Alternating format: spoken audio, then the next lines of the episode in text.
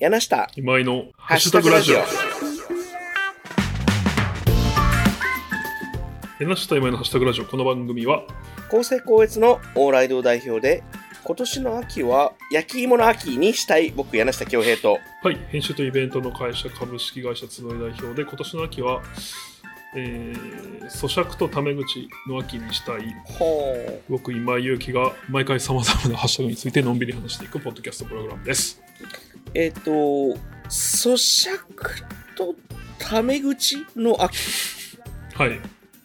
そうですね、あの、僕が抱えている2つの課題を解決するためなんですけど、うん。 1つはその40を手前にしほてう、。体重がこう、高止まりしているという現状。うん。を、まあ、ちょっと変えたいのであの僕ちょっと噛むのが苦手苦手というか、うんうんたくさん噛むって柳瀬さんもたくさん噛んでない気がするんうですん、けど、確かに。そうそれをちょっと改めようというのが一つとうーん。あそうだから別になんかあの比喩ではないですうん。直喩つまり、直喩物事をよく理理解しようとかそういうのではなく、そうそうそうそうそうと、でタメ口はタメ口はですねあの ちょっと恥ずかしい話なんで、まあ、僕ちょっとこう年上の皆さんと、うん。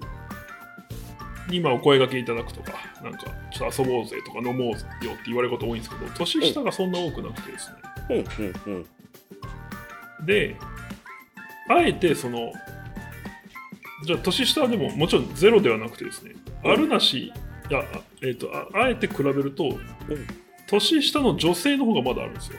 うん、うん、うん。その、まあ、ど同業の、同業の後輩の子とかでも、うんうんうんなんかちょっと相談乗ってほしい。うでん、、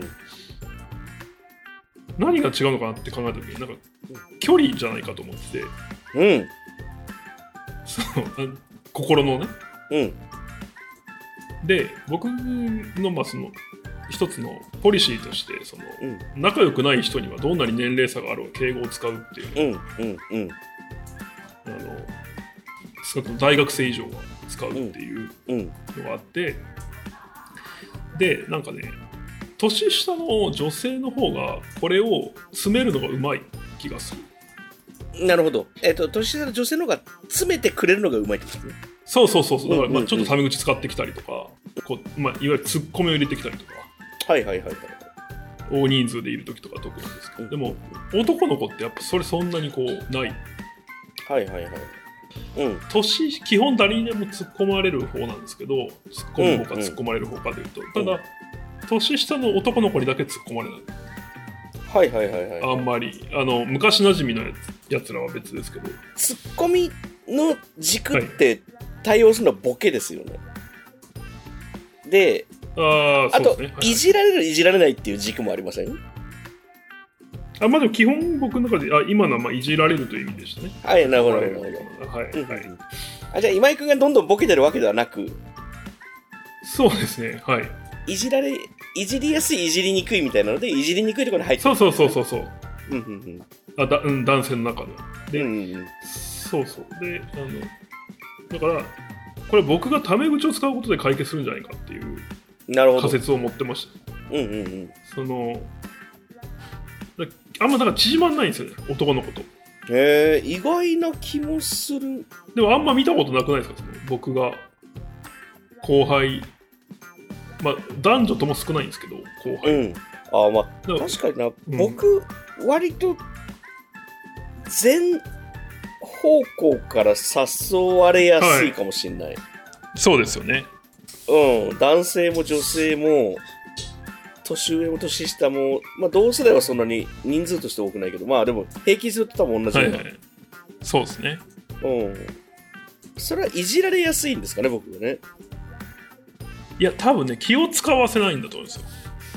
ああなるほどずずっと楽しそうだし事実としてやっぱどんな場に行っても皆さん喋ってるから自分が、うんだから、まあ、楽しそうな人って気使われないからどこにでも呼びやすいんですよね確かに今だ井から君はじゃあ楽しちょんっでとくるそうそうそう気難しそうになってるってことですかねそうそうそうそうだと、まあ、こ怖いんだと思うタメ口使うと治るんじゃないかっていう仮説ああを今面白い仮説ですねあで実際仲のいい後輩の男の子ってのは僕はまだタメ口なんですよ一旦敬語使うって悪いことじゃないと思うんですけど、んでもなんか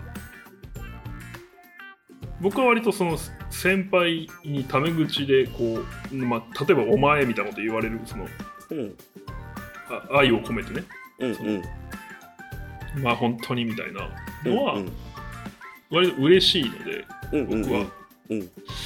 まあまあだからといって多用するわけその無理にやっていくわけでもないんですけどでもなんかはいはいはい。ちょっと現状は距離を置きすぎてる気がするので最近会った年下の人たちはあれ前より偉そうだなって思ってるかもし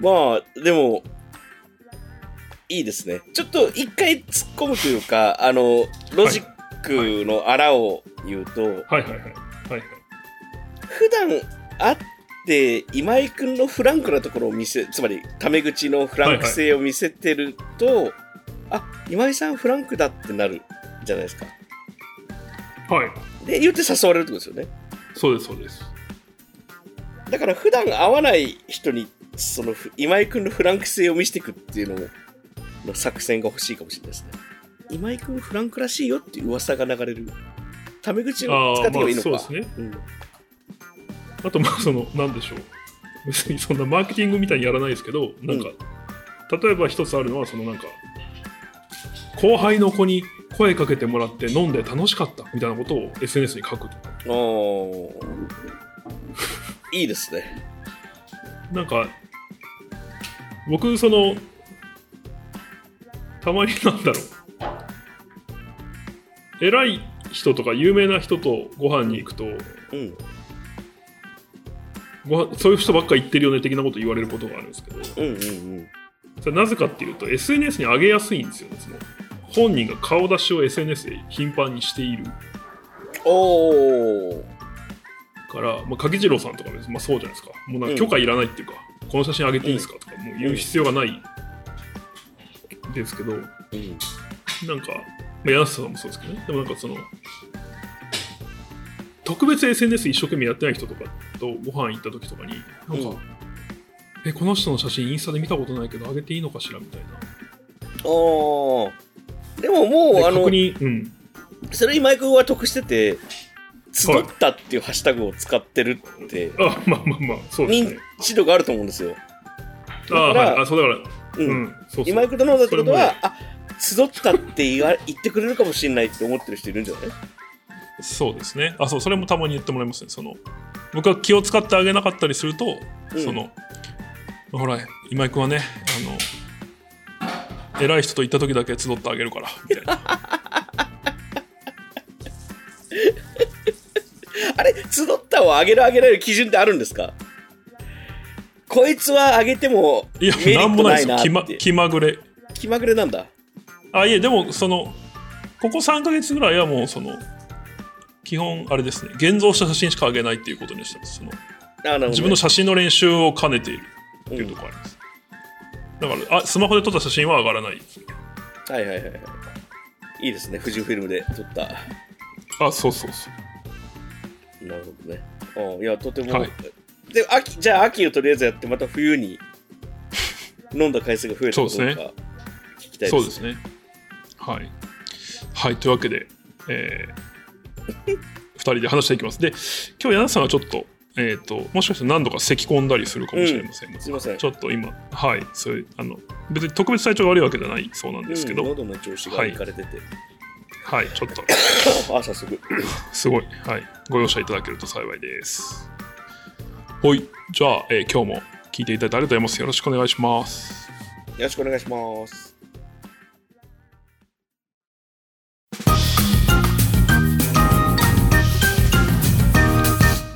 はい、えーということで一つ目のハッシュタグは柳下さんの持ち込みで、えーハッシュタグ暑いけど空気がきれいです。うん。これはどういうことでしょう、あのーはい、今年の夏、えまあ、暑い暑い言われてるじゃないですか。はいはいはい。実際暑いし。うん。でもなんか、空気きれいじゃないですか。ちょっと言っててバカみたいだけど。えー、それあんまり、あはいのはい。いや、本当に、夕方とか、まあちょっと昼間暑いから、あんまり出歩かないというか、まあ必要がないと出歩かなかったりもしますけど、夜とか朝方とか、ちょっと買い物行こうとか散歩しようかって言って外出た時に、すっごく遠くまでよく見えるんですよ。へえ。もう本当に雨上がりの一回埃が全部流された感じの空気。で、日中もなんか、まあ光が綺麗とかは夏っぽいんですけど、なんか遠くまでよく見える日がすごく多い気がして今年。うん。いわゆる PM2.5 じゃないけど、なんかその空気中の埃がすごい少ないのかな、今年って。ちょっと思ったんですけど、これをたまに誰かに言うと何も共感値が上がらなくてですね。なんか一人でずっと、あ、空気、なんかすごい空気綺麗だな、今日っていう日が多いっああ。でもなんか、てき思ってました、今年の夏は。そうですね。そうでも聞いてて思ったのは、やっぱ基本、空気がいいっていうのは、い一定以下の気温じゃないと感じにくいのかなと思ってて。それは、うん、そう。で、なんかそれは多分、深呼吸したくなる温度かどうかみたいなことがある気がしますうんうんうんね。なんか僕ん家の家の前を出ると、はいはい。目の前の道が、東西に割とまっすぐな道なんですよ。あの、はいはいはい、わかります。南北、はいはいはい東西の東西ですね。はいはい。だから、あの、夕焼けとか、うん。朝の太陽とかが、すごく綺麗にまっすぐ見える時が多いんですよ。なるほど。で、なんか、一直線の道なので、ちょっと遠くまで見える。あと、まあ、駐車場に行くときに、もうなん、どれぐらいでしょうね。100メートルぐらいの道がまっすぐなんですけど、あ、今日向こうの道がすごく見えるな、とか、そういう感じでなんかね、いちいちこう、綺麗な空気だなって思ってるんですけど、これやっぱ通じないよなちょっと、これを聞いて皆さん試しに、今日とか、まあ、収録してからこれ多分1週間ぐらいだと思うんで、ぜひ外の遠くの景色を見ていただきたい、はい都市部で。それだとしたらなんでなんでしょうね。いやー、なんででしょうね。なんか、いわゆる黄砂とか、まあはい今はい黄砂の時期ではないですけど、なんか中国からの砂とか粒子の何かが少ないのかなーって勝手に思ってました。いや、駐車場行った時に、あの、車に本当にびっしり細かい砂みたいなのがある日も多いんですけど、なんか最近それが少ないなっていう気がするから、空気きれいになってるのかなみたいなことをちょっと思ったんですよ。なんかでも、ちょっと暴論ですけど、うん可能性として、あの、ガソリンが高いからとか、ありえるんですかね。ああーあの、暴論とは思うけど、ちょっとあるかもって今思った。まあ、都内の車が減ってる感じはあんましないけど、でも日本全体、世界全体で言うとちょっとあるかも。いや、僕、この間沖縄行ったんですけど、ごいうん沖縄、沖縄って全く僕、ガソリン入れたことなかったんですけど、その、うん。なんか、なんとなく、基地があるから安そうみたいなほうほうほ気がちょ、な、なぜかしてて。う。もしかしてそうなのかなって思ったんですけど、あの、全然普通に離島だから高くて、て。うん。で、あの、200円だったんですよ。おーリッター200円は、まあ、本土では見たこと、あの、本州では見たことがない、そうですね。そう、金額で。今でも180円から190円ぐらいですもんね。うん。うん。いやレギュラー結構ガソリンが。まあ、僕、車用車あって、それもまあ別にね、し毎日乗るわけではないので、だから、でも、僕が大学生の頃とか多分100円切ってたぐらい。多分最初に僕そうで自すね分でガソリン入れた時、うん、なんか98円とかそれぐらいだった気がするんで、うんうんうんうんうん。いや、倍ってなるとや、やっぱ特にこう地方に住んでる人は大変だろうなっていう気がしますね。うんうんうん。確かにそう考えると、車が走ってる量減ってるのかもな。いやうん、それ暴論って言っておきながらなんか結構説得力ある気がする。いや、今年の夏は本当に、うん、空気きれいだなって思う日が多かった。東京だけじゃない気がするんだよね、しかも。なんか、地方に車で走ってる時とかもなんか、ああ、今日遠くまで見えるなって日が結構多かった気がする。暑く、暑いけど空気が綺麗の原因は、うん。車も減ってんのかもうんうんうん。が、かなり有力な仮説として今。話したからならではの帰結で嬉しいです。はい。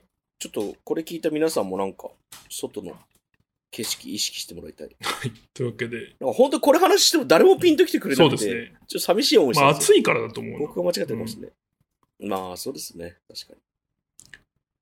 はい。じゃあ、はい。えー一つ目のハッシュタグは、暑いけど空気がきれいでした。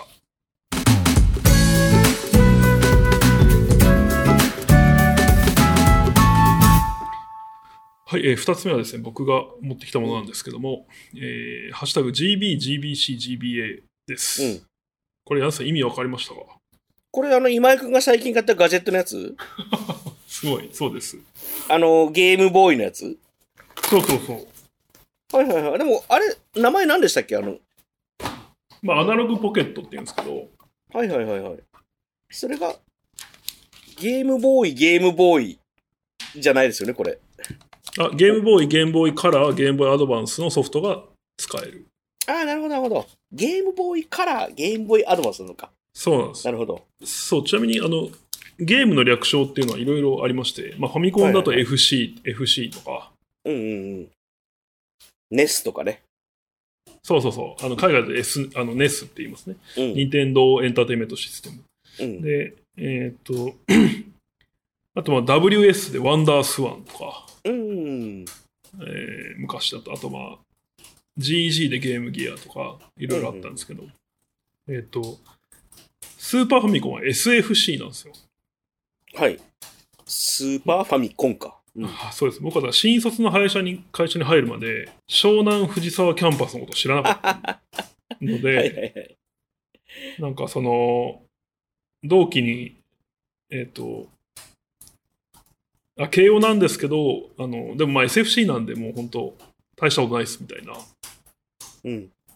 ことを言った人がいた時にうん。同期であのえずっとファミコンしてたのかなって本当に思ってました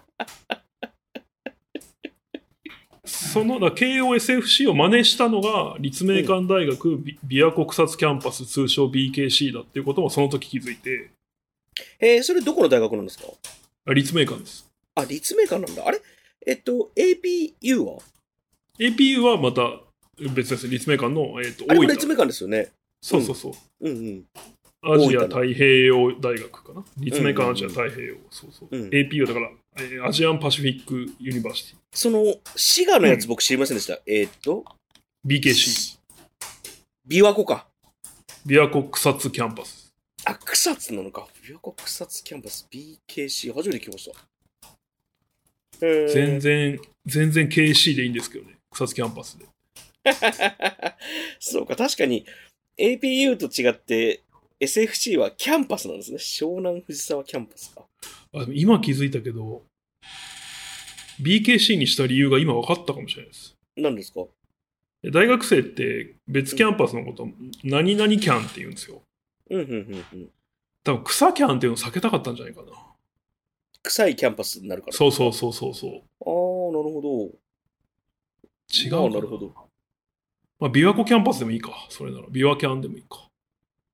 ちょっと僕が無知なだけかもしれないですけど、あれはいもはう一い個、秋田の方にもありません、面白い大学。えっと、あれですか、国際教養大あ、そうそうそうそうそうそう。なんか、秋田の国際教養大学と、大分、まあ、別府の APU と、はい。まあ、藤沢慶応、藤沢湘南キャンパス。はい、うこの3つすげえ面白い大学だなって僕思ってて、ーん。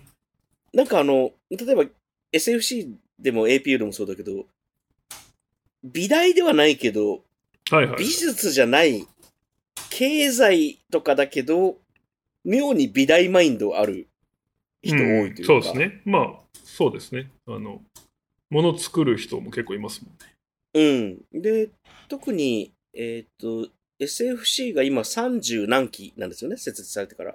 はいはいはい。で、それこそ初代の第1期生みたいな人が楽天の創業メンバーに入ってたりとか、はいはいはいはい。なんか結構、あの、学罰ではないけど、もう30何年前に卒業した人だから、世の中のいろんなところに広まってってるじゃないですか。うん。優秀な学生さんが。そうですね。で、SFC とか APU 同士で仕事が始まり始めてるっていうのが、この数年な気がしてて。で、僕、それに、あの、草津実は初めて聞いたんですよ。うん。あ BKC か。あ、はいはいはい。のこれから聞こえてくるんですかねなんか設立してどれぐらいとかってわかります BK 賞どれぐらいだろうでも、20年とかじゃないですかね。そんな古くなあい。でも20年経ってうんんだうん。うんそうですね。なんか、やっぱ OB、OG の人たちが世に出て、いろんなとこに広まってくると、その大学の存在感って見え始めるんだな、みたいなのをちょっと。確かに。なんか、SFC はな、多分何がいいでしょう。まあ、多分でも、じ授業自体がすっごい、その、自由に取れるんじゃないかな。だから、横のつながりができやすい。うんうんま、混ざりやすいっていうか、うん。うんうん。っていう印象を受けますね。なんだっけな、なんか、SFC でうんうん。ずっとキャンパスに残ってる名前があるんですよ。なんか、残留みたいな名前が。要するに夕方の5時、6時過ぎて、はいはい、は今い。回は研究とかああはい、もう止まるみたいな。うん。それを申請するときになんか残留申請みたいなのがあって、はいはいはい。それがこう、風土として、カルチャーとしてなんかある。うん。なんかこの前あの、SFC のはいはい。卒業生出身の、そう、後輩のことを話してて、恋バナになったんだけど、なんか女性に、あの、求めるものじゃないけど、好みの女性ってどんな人なんですかみたいな、そういう、あうんうの、ん軽い質問というか、広い質問の中で、うんうん。まあいろいろあるけどなんか仕事が尊敬できることって結構重要視してるかもしれませんみたいなこうんうんと言っててうん。うん。なんかそれすごくわかるというかうんもしかしたら SFC らしいのかもなって思って要するになんうかんずーっとその残留じゃないけど一つのことを割とまあブラックとは言わないけどうん一つのことをずっと突き詰めるみたいなマインドがある中で、もしかしたら仕事感みたいなものが一つトレーニングされてるのかもな、大学の時にってちょっと思ったんですね。なるほど。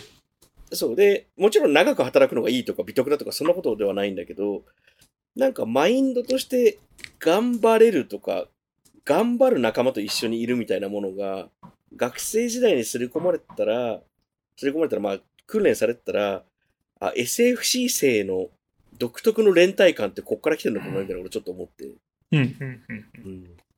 ちょっとコンテクストが深いので、ごめんなさい、これだけ聞くとい、や、わかりうんまっす。て思う人もおるかもしれないけど、なんか楽風、社風、うん楽風みたいなものの楽風って、こういうところでできるのかもな、みたいなことちょっと思ったんですよね。うん、なんか、どういう人を、なんていうんですかね、まあ、陳腐な言い方になりますけど、どういう人を褒めるかって多分とても大事なことうん、うん。だと思ってて、なんか、めちゃくちゃテストの点がいい人を褒めるのか、うん。それともなんかこう、学外で特別な成果を上げた人を褒めるのかとか、あるいはなんかもう、すごく独創的な人、あるいはまあ努力家を褒めるのかとか、うんうんうんうんだから多分いろんなその、ね、何を褒めるかで、こう、特に10代から20代にかけてのとこで、うん何を、それ、その、誰が褒められてるのを見たか、みたあるいは何を褒められたか、自分が、うん。みたいなことは、大事になってくる気がしますね。ごめん、全然ハッシュタグずれてたわ。まあそうです。 CD だから一応、うんそうです。戻すと、あの、アナログポケットという、うん。えーおしゃれゲームボーイ、タイプ C の充電ができて、んえっ、と、電池も20時間ぐらい持つのかな。で、えー、いいな。液晶もこれ、なんだろう、有機 EL とまではいかないかもしれないけど、なんか、いい液晶で、で、えーゲームボーイ、ゲームボーイからゲームアドバイスのゲームが、まあ、カセットがあればできる。うん。で、僕、これ、まずこの商品自体が大人気なんですよ。うんうんうん。値段としては200ドルぐらいで、まあ、そんなむちゃくちゃ高くないんですけど、うんうんえっ、と、現状日本国内の代理店はなくて、えっ、とうん。う、ん。その海外のそのアナログポケット公式サイトから買わないといけない。うん。で、まあ僕それをもう忘れてたんですけど、だ多分1年前ぐらいに決済してて、うんうん。で、ある時届いて、家に。うんで、こう、なんか今、まあちょっと楽しくなって、いろんなゲームボーイのソフトとかって今もうめちゃくちゃ安いんで、アマゾンうんうで。んうんでそれをちょっと数百円とかのちょっと買い集め昔やってたやつとか買い集めてるんですけど、うんうんうんなんかで何を思ったかっていうとカセットってすごいなと思って、うんうんこれ、その、うんと、プレイステーションとか、うんうんえーまあ、プレイステーションシリーズ、1、2、3とありますけど、とか、あとまあ、もうアナログゲームのカテゴリーに入ってきてるものに、まあ、ドリームキャストであるとか、セガサタはいーはいンとか、はいはいあとゲームキューブもそうなんですけど、なんか、この辺では多分できないことで、うんうんそれなぜかっていうと、えーまあ、例えば、ディスクはもう傷ついたら使えないとか、うん保存状態が大事であるとかいろいろあるんですけど、うんああごめんなさいだから前提として今挙げたような、えープレステとかゲームキューブとか全部ディスクなんですよねソフトが、うんうんで任天堂のスハードってのは基本的に、えー、とディスクではなくて、えーカセット、確かに。まあ、ファミコンスーパーファミコンゲームボーイとか全部そうなんですでカセットだとうんとまあ昔からそうなんですけどロードがないんですよ、うんうんで昔のやっぱプレステのゲームとかってそのロード時間っていうのはねむちゃくちゃ長いものがたくさんあってこう例えば、うんうん、とロード時間の長めなこう格闘ゲームとかやってると、うんうんもうその対戦の時間とロードの時間が一緒ぐらいみたいうんなでだからついこうキャラ同じにするとすぐまた再戦できたりするからなんかうんうん「えお前キャラ変えんの?」みたいなそういうこう「えまたロードかかんじゃん」みたいなのがああったりとかうんしたんですけど、あそうあ何が言いたいかというとその今昔のゲームを普通にやって楽しめるのはロードがないからだなっていううーんでそれはだから、うんうんなるほだからだからカセットだからこれ楽しめるうんうんだからアナログポケット PS が出てまあなんかその昔の CD プレイヤーみたいにこうポータブルだけどディスクが入るみたいなものが出たとしても多分ロードに耐えられないと思っててそれ面白いな。カセットすごいなって思ったって話です僕が今い47で、はいはいえー多分僕とか僕のちょっと上の世代がうんうんギリギリゲームを全てできてる世代なんですよ。ああ、そのもうファミコンからってことですか。そう。で、ファミコンからだし、もっと言うと、ファミコンのちょっと手前に、当たりとかアップル2とか、はいはいはいはい。えーコンピューターゲーム。日本で言うと、PC9801 とか、X68000 とか、シャープの、はいはい富士。通 FM タウンズとか、そういうこう、コンピューターゲームも含めてう、ギリギリできてた時代うんうんだと思うんですよ。うんうん。うんうんで、それこそ PC8801 とか9801みたいな NEC のゲームって、最初の頃はそうでもなかったんだけど、だんだんアドベンチャーゲームとか、シューティングゲームとか、もうディスクが13枚組みたいな世界になってたんですよ。うん。ああ、そうです。あ13枚もあったんだ。へえそう、例えばね、あの、例えば、えっと、AD&D のトンネルズトロールズとかそういうようなゲームだと、システムディスクっていうメインディスクがあって、データディスクっていうセーブする用のディスクがあって、おーはいはいあと、グラフィックディスクとか、その、ゲームディスクみたいなのが、なんか10枚ぐらいあるみたいな。うんうん、で、洞窟入るたびに、システムディスクはそのままで、データディスクを入れ替えて、読み込んでもう一回戻すっていうことをずっとやってたんですよ。うん。で、僕ね、全然それ、だからストレスじゃないんですよね。なんあかあ、はいはいはい。もうそれが当たり前というか。そうですね。あの、そう、当時はだから別にロードも、なんか、そういう繰り返す系のゲームだとめんどくさいですけど、うんうんうん。別に RPG でどんなに待たされよううんうん、が、なんか全然気にならなかったですね。確かに任天堂すごいですね。あの、ゲームキューブぐらいじゃないですか。ディスクなの。そう、ディスク。でも、キューブは基本、ロードはめちゃくちゃ早かったんですよ。それでうん。あれ、あの、例えば、ポケモンをやろうとして、初代ポケモンやろうとして、赤外線通信とかだったりするんですか、えー多分それはできないかな。うんうんうんうん。当時は通信ケーブルでしたけどね。あ、通信ケーブルか。はいはいはい。そうそう。できんのかな多分それできないと思います。多 分。あえこれ通信通信ケーブルコネクタっぽいのありますね。えできんのか当時のやつ多分。えでも、多分、ポケモン世代が欲しがってる気がするから、通信したいっていう需要ありそうだな。確かにあるのかなあ本当だ通信ケーブル使えます当時のやつが。はいえ、すごいな。いいエンジニアだな。まあというわけでアナログポケットはねあの楽しいなんかものとしてすごく久々にこう愛着の湧きそうなガジェットを変えて嬉しいなと思ってます、ぜひ RPG とかやってください。そうですねちょっと20回ぐらいもう一回やろうと思ってでもえー30年前ぐらいに1回やったきりになってるマザー2ああ、ゲームボーイだ。あれファミコンいや、スーパーファミコンなんですけど、ゲームボーイアドバンスで出てるんですよ。ああ、確かに確かになるほど。で、でまあ、今やあのもちろんスイッチでできるんですけど、まうん。あちょっとこれでやってみようかなっていう、まだ2と3ですね。ああ。それも中古ソフト売ってそうだもんな。そうですね。うん。ああ、いいですね。あれ、感動してから寝てくださいが2だっけああ、そうです。あそれわかんないな。ってい大う人もコピ子ー供も、あ、それが2だったかな。 2は大人も子供もお姉さんもがまあ一番有名かな。でもまあ、いくつかあると思いますね、コピーああ、なるほど。は。はい。いや、いいですね。あと、エンディングまで泣くんじゃないとかね。ああ、あったな。それ1かいやなーそれは。はい。すごいですよね。ああ、マザーかもな。マザー2かもな。ベストうゲーーん。ム。僕実はゲームボーイ系あんまりやってこなかったんですよ。うん、うん、うんえーたまたまなんですけど、ゲームは好きなんだけど、だからメガドライブとか、ゲームギアとか、プレイステーションのとか、なんかその辺は、まあファミコン、スーパーファミコンとかは、名作ゲームってパッと思いつくけど、ゲームボーイシリーズであんまり実は名作ゲームって自分で体験してこなかったなってうん。ああ。まあ、有名なのはあれですよね。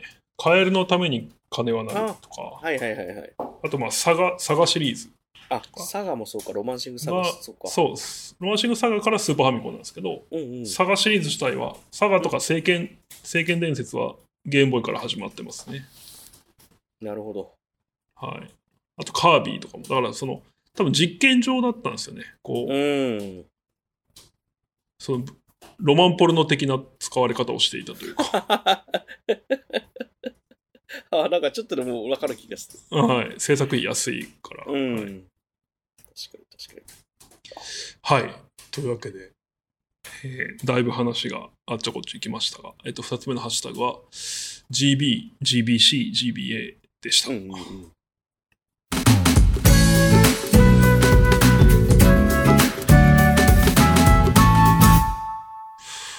はい。じゃあ、トレンドの方行きましょうか。はい。はい、3つ目はですね、えースタッフから事前に僕らがもらった、ここ1週間のトレンド入りハッシュタグリストというのがあります。で、そこから、えーハッシュタグラジオが選ぶ今回のウィークリーハッシュタグを決めていくという趣向になっています。はい。はい、じゃあ4つ読みますね。うん。はい、じゃあ1つずついきますね。え1つ目、ハッシュタグコミティア。2つ目、ハッシュタグ防災の日。えうんうん3つ目、ハッシュタグ夏休み最終日。そして、4つ目、ハッシュタグアーマードコアです。うん。なるほど。はい。で、え1つ目からいくと、えーハッシュタグコミティア。去る9月3日、日本でコミックマーケットに次ぐ人気を誇る同人誌即売会コミュニ、えー同人誌即売会、コミティア145が開催されました。うんうん、近年着実に知名度を上げつつあるこのイベント、コミティアとコミックマーケットの最大の違いは、コミケが二次創作を含む全ての同人誌の即売会であるというのに対し、コミティアはオリジナルの創作物のみに限定している点です。うんうん創作側のハードルは高いですが、読者や出版社が見たことがない新たな面白い作品と出会う場となっています。さ、てお二人は今までオリジナルのストーリー作品や創作物を生み出したことがありますかあるいはいつかそれを世に出してみたいと思ったことはありますかということで。うんなるほど。はい。そうか。そしてコミティアの知名度上がってきてるんですね。素晴らしい。うん。なんかこの業界にいるとコミティアって別に当たり前にあるから、そうですね。世間的な認知度が上がってるかどうかって実はあんまり知ってなかったかもしれないなとああ。思いました。オリジナルの作品っていうのはあれか、自分が作家として漫画あるいは小説みたいな、あるいは映像みたいなものを作ってみたいかとか。まあ、作ったことがあるからですね。あーないかもな。コラムみたいなものとまた別ってことですよね。そうですね。フィクション。フィクションは僕もないかな。あ、原作やったことあるな。えー、何なんですかあの、漫画の、漫画家さんの原案のブレインストーミングに付き合うレベルですけど、江戸時代に吸血鬼がいたら、十字架ないからどうやって倒すんだろうっていうのを膨らまして、江戸末期に吸血鬼退治もののプロットを書いたことあるけど、あれそういうのまだ作品になってない気がする。 でもあんまその良くないかもな、自分ではい物語を。うんあの、今隕石が落ちてきて、うん。僕たちが死んで、はい。天国に登る階段の途中で、映画の神様が声かけてきて、うん。最後に天国に行く前に一本だけ映画見せてあげるよっていう質問というか思考実験をたまにするんですよ。ほうほうほう。だから一番いい映画何とか一番いい小説何って言うとちょっと難しいけど、今この瞬間一個見せてあげるよって言われた時にうんうんうん。結構限定されて答えやすくなる、あるいは答えにくくなるもあるんだけどっていうのがあって、はいはい。この質問をたまに人にすると、なんかいくつかパターンはあるんですけど、はい。とにかくバカバカしいやつ見たいっていう回答が一定数あるんでうすよ。ーん。はいはいはい。だからこの前は水剣2って言った人がいて、うん。あ、でも最後に水剣2見たくなる気持ちちょっとわかるなって思ったんですはい。ね。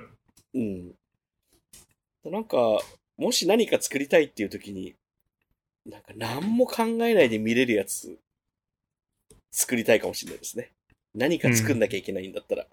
そうですね。僕はちょっと創作は全然想像できないな。はい。はいというわけで、はい、一つ目でしたね。で、えっと、二つ目は、えっと、ハッシュタグ防災の日。うんうん。 1923年9月1日に関東大震災が起こったことから、えー1960年以来9月1日は防災の日に指定されています。うんうんうん。 AD である私は出身が宮崎県なのですが、つい先日在住している京都に台風が直撃すると分かり、いつも、ものように水や備蓄用の食材を買い貯めていたところ、うん京都出身の友人から、京都ではそんなことをしている人はほとんどいないと言われ、宮崎県民ゆえの台風に対する備えの意識に気づかされました。うん。さてお二人は今までとんでもない災害に鉢合わせた経験や防災で意識していることはありますかなるほど。京都の人みんなしないんですかね。まあ、備蓄まではしないでしょうね。その、まあ確かに。防災強雨いですよ戸を閉めるとか、はいはいはいはい。そういうことはあるかもしれないですけど、僕、防災意識そんなに高くないかもしれないですね。まあ僕もそう、ヤンさんはまああれですよね、多分どうにかする自信があるからですよね。そうですね、サバイバル、 まあその大行のもんでもないけど、の知識とかは持ってる気がします。ああ、僕は単純に何も考えてなくてやってないタイプですね。だから、うん。あの、ダメだ、あの、防災リュックぐらいはちょっと家に買っとかないとなっていう気ではいますけど。あーまあ会社に水とかの備蓄は多少ありますけどね。えそれ会社用ですけどね。ー、ああ、はいはい。まあでも僕ら二人ともね、311はそうですね。東京で経験してますもんね。はい、2011年。はいはい。あれ、1995年の神戸の震災は今井君どこにいたんですか、僕は滋賀にいて、うん。滋賀県も震度5とか4とかうんうんだったんですけど、僕、二段ベッドの上で寝てて、うん小4ぐらいかな。うん。うん。あの全く起きませんでした。まあ、滋賀も防災というか、被災しない県ではありますよね。まあそうですね、滋賀は比較、うん、あの、それこそ原発の候補になってることも多分何度かあるぐらい、その、うーん。なんか、す鎌倉の大仏ってあるじゃないですか。はいはいはい。あれ、鎌倉の大仏って割と山のちょっと高い方にあって、うんうん高くはないけど、で、大仏殿ないじゃないですか。はいはいはいはあい。の、野ざらしというか、青空のはい下はにあるんい、ですそうよでね。すね。そうですね。はいはい。なんか、これちょっと、へえ、そうなんだって聞いてから全く調べてないんで、間違ったらごめんなさいなんですけど、うんうんうん。昔津波であそこまで波来たらしいんですよ。へえ。で、確かに鎌倉って、細い山あいの道なので、うんうんうん。この、津波がそこまで行ってもおかしくないような地形はしてるんですよね。うんうんうんうんであ、ここまで水来るんだ、みたいなレベルでいくと、うんうやっん。ぱり海沿いっていうのは、なんかそういう津波のリスクっていうのもあるんだなっていう、まあ、防災何もしてないと。っていうのを感じたことあるから、まあ、そういう意味では滋賀とか京都は強いですよ。まあ、京都も海はありますけど。うんうんうんうん。確かになるほどな。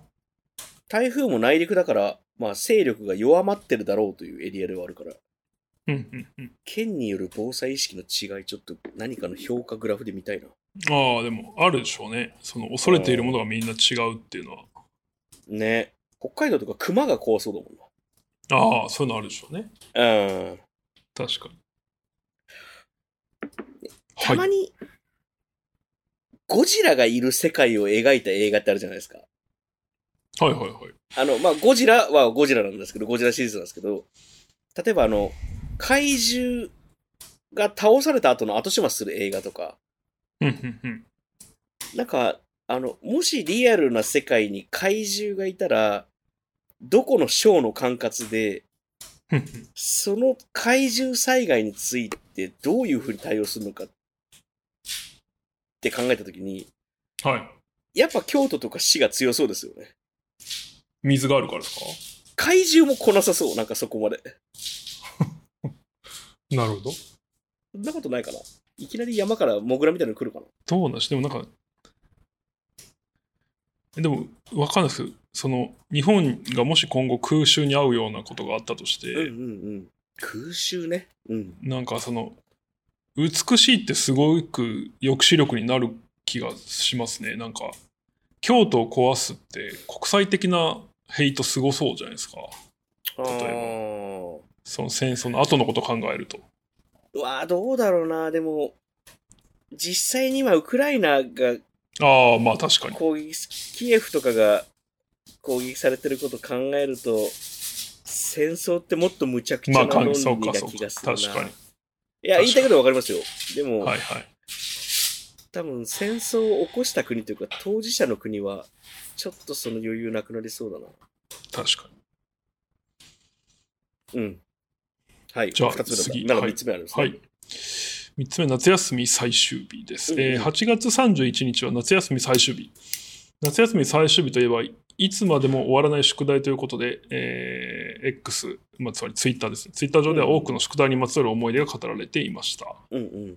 AD の私はといえば、8月31日の深夜までかかって必死に終わらせるタイプでおりまして、えー思えば今までの人生で夏休みの宿題は計画的に終わらせてきたという人に会ったことがなく、そんな人が本当に存在するのか、甚だ疑問に思っています。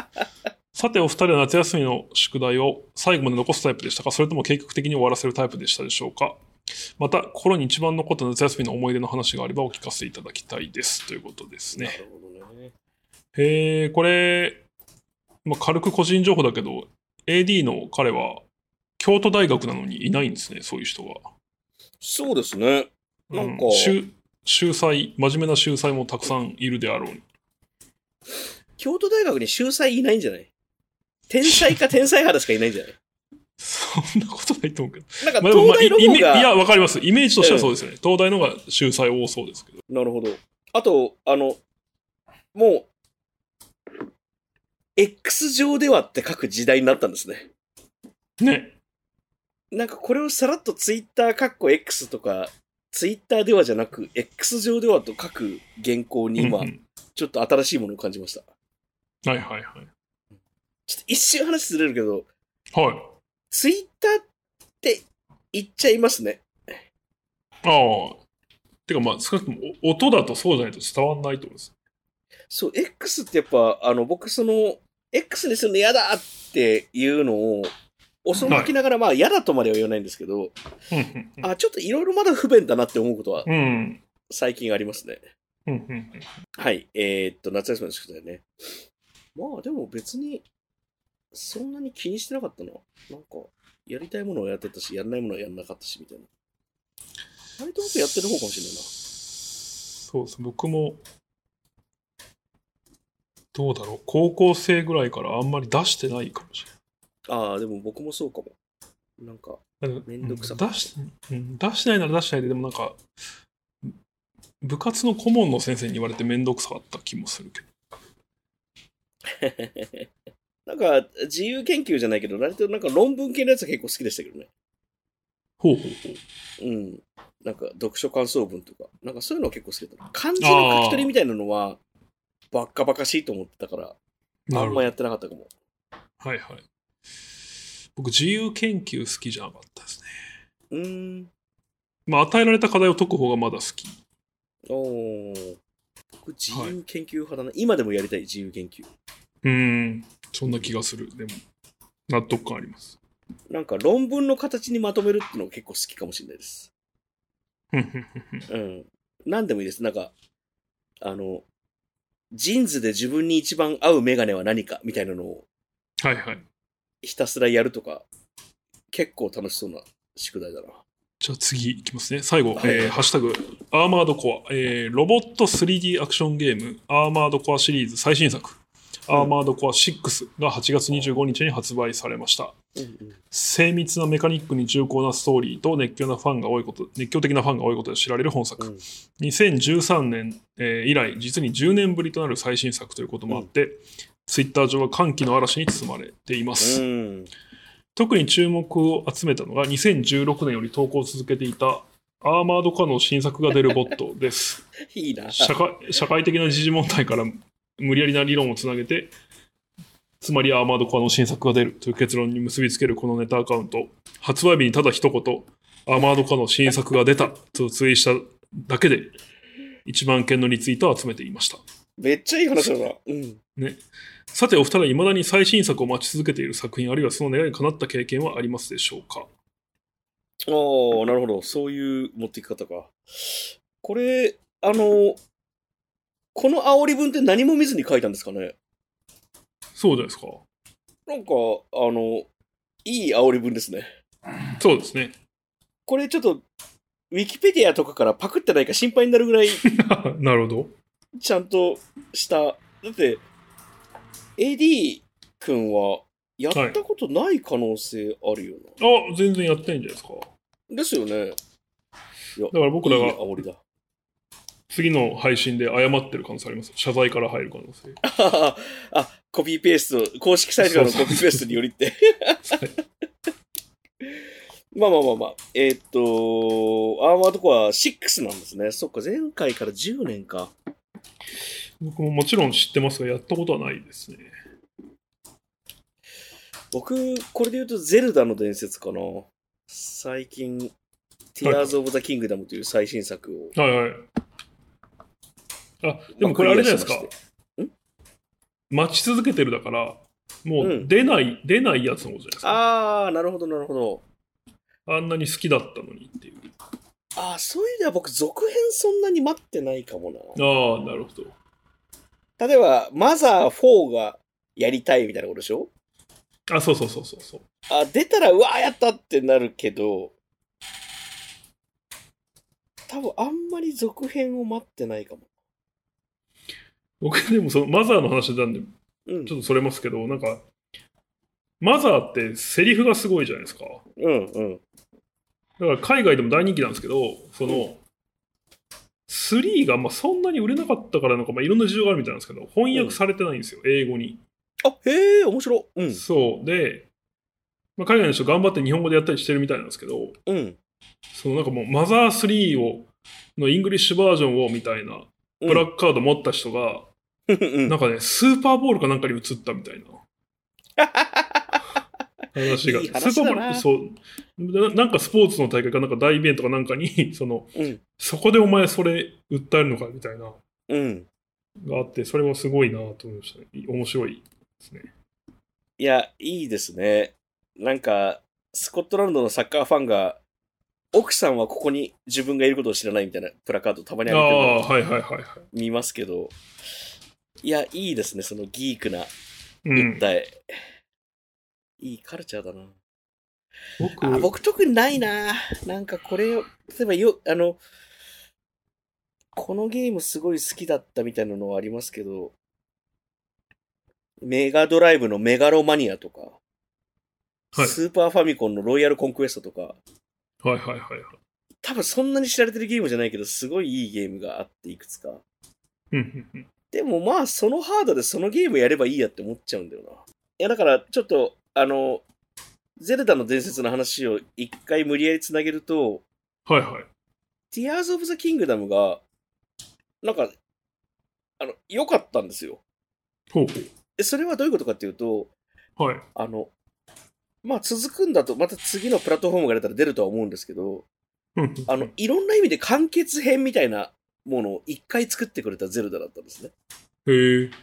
なんか、ゼルダの伝説って本当に、伝説ってやるだけだって、うんうんいろんな話があって、ゼルダの伝説っていう雰囲気はどれにもあるみたいな、ゲーム群だったんですけど、物語群だったんですけど、はいはいはい。ティアーズ・オブ・ザ・キングダムはそういう意味ではなんか、ゼルダ戦士うんうん。みたいなものを作ったなっていうのがあって、なんか正直そんなに何も期待せずに毎回面白いんだろうなと思って、そこしか期待しなかったんですけど、あ、それこそ、小学校ぐらいの時からずっとゼルダをやってたものとしては、うんうんうん。ああ、この長い時間かけて、こんなクロニクルを作るんだってあいう、ー、なるほど。個人的な感動が多分あって、うんうん。なんかそういう意味では、なんか続編、まあ、だから次のゼルダ楽しみだなって思うようになったっていうことへです。え。あ、僕、まあ聞いてて思い出したのは、えっ、と、まあ、待ってる、まあもう全然待ってもないですけど、ずっと出たらいいのになと思ってたのは、アーク・ザ・ラッドっていうゲームあと、あ、はいはいはい。あと、パポロ・クロイス物語って、まあ、両方ソニーが、えープレイステーションずず最盛期、プレイステーション1の最盛期に、まあ、めっちゃ売ってた RPG があって、うんうんうん。まあ、どっちもめっちゃ好きだし、あと、まあ、音楽が素晴らしかったんですよね。あ、今今。、コロコロです、そうですね。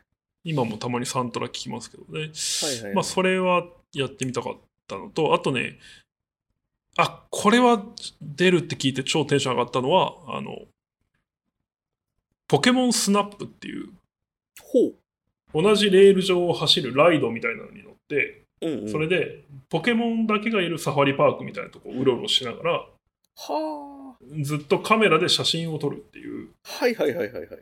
で、その、えーっと、写真に点数がつくんですよ。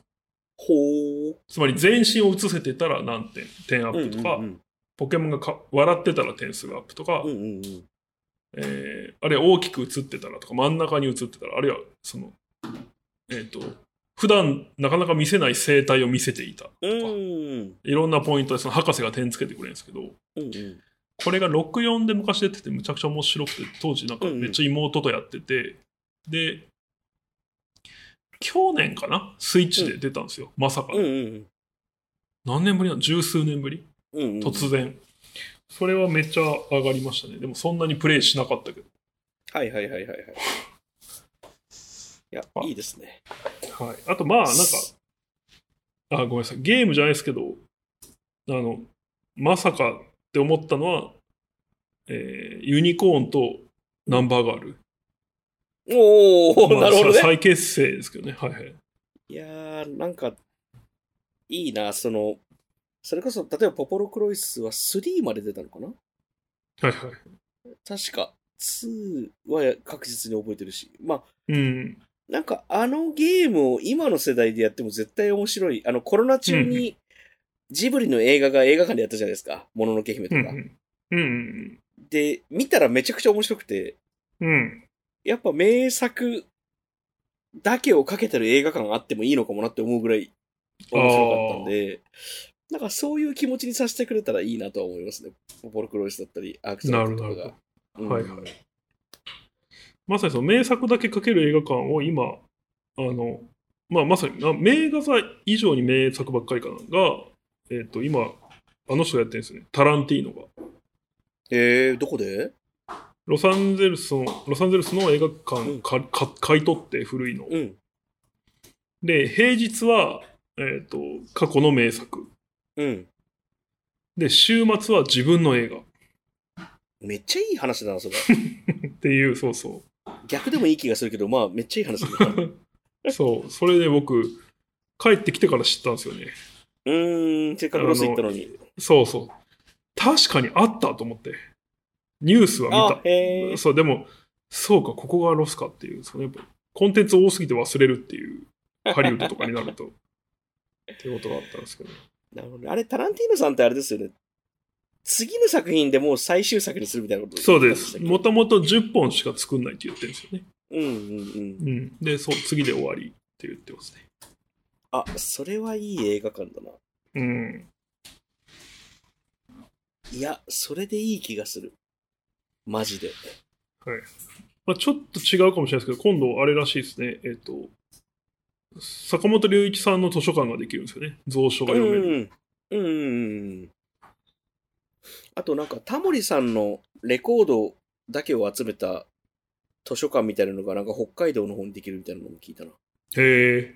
うん。いや、えーこれが一応4つ目か。そうですね。はい。というわけで、皆さん、今週のウィークリーハッシュタグを選んでくださえーっと、防災の日で。い。はい。これもう何でもいいやと。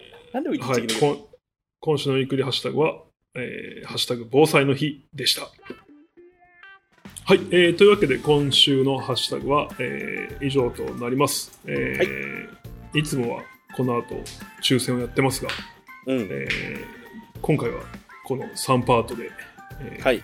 十分ということで、 はい、十分喋りすぎて尺が足んなくなったでしょ。そうです。はい。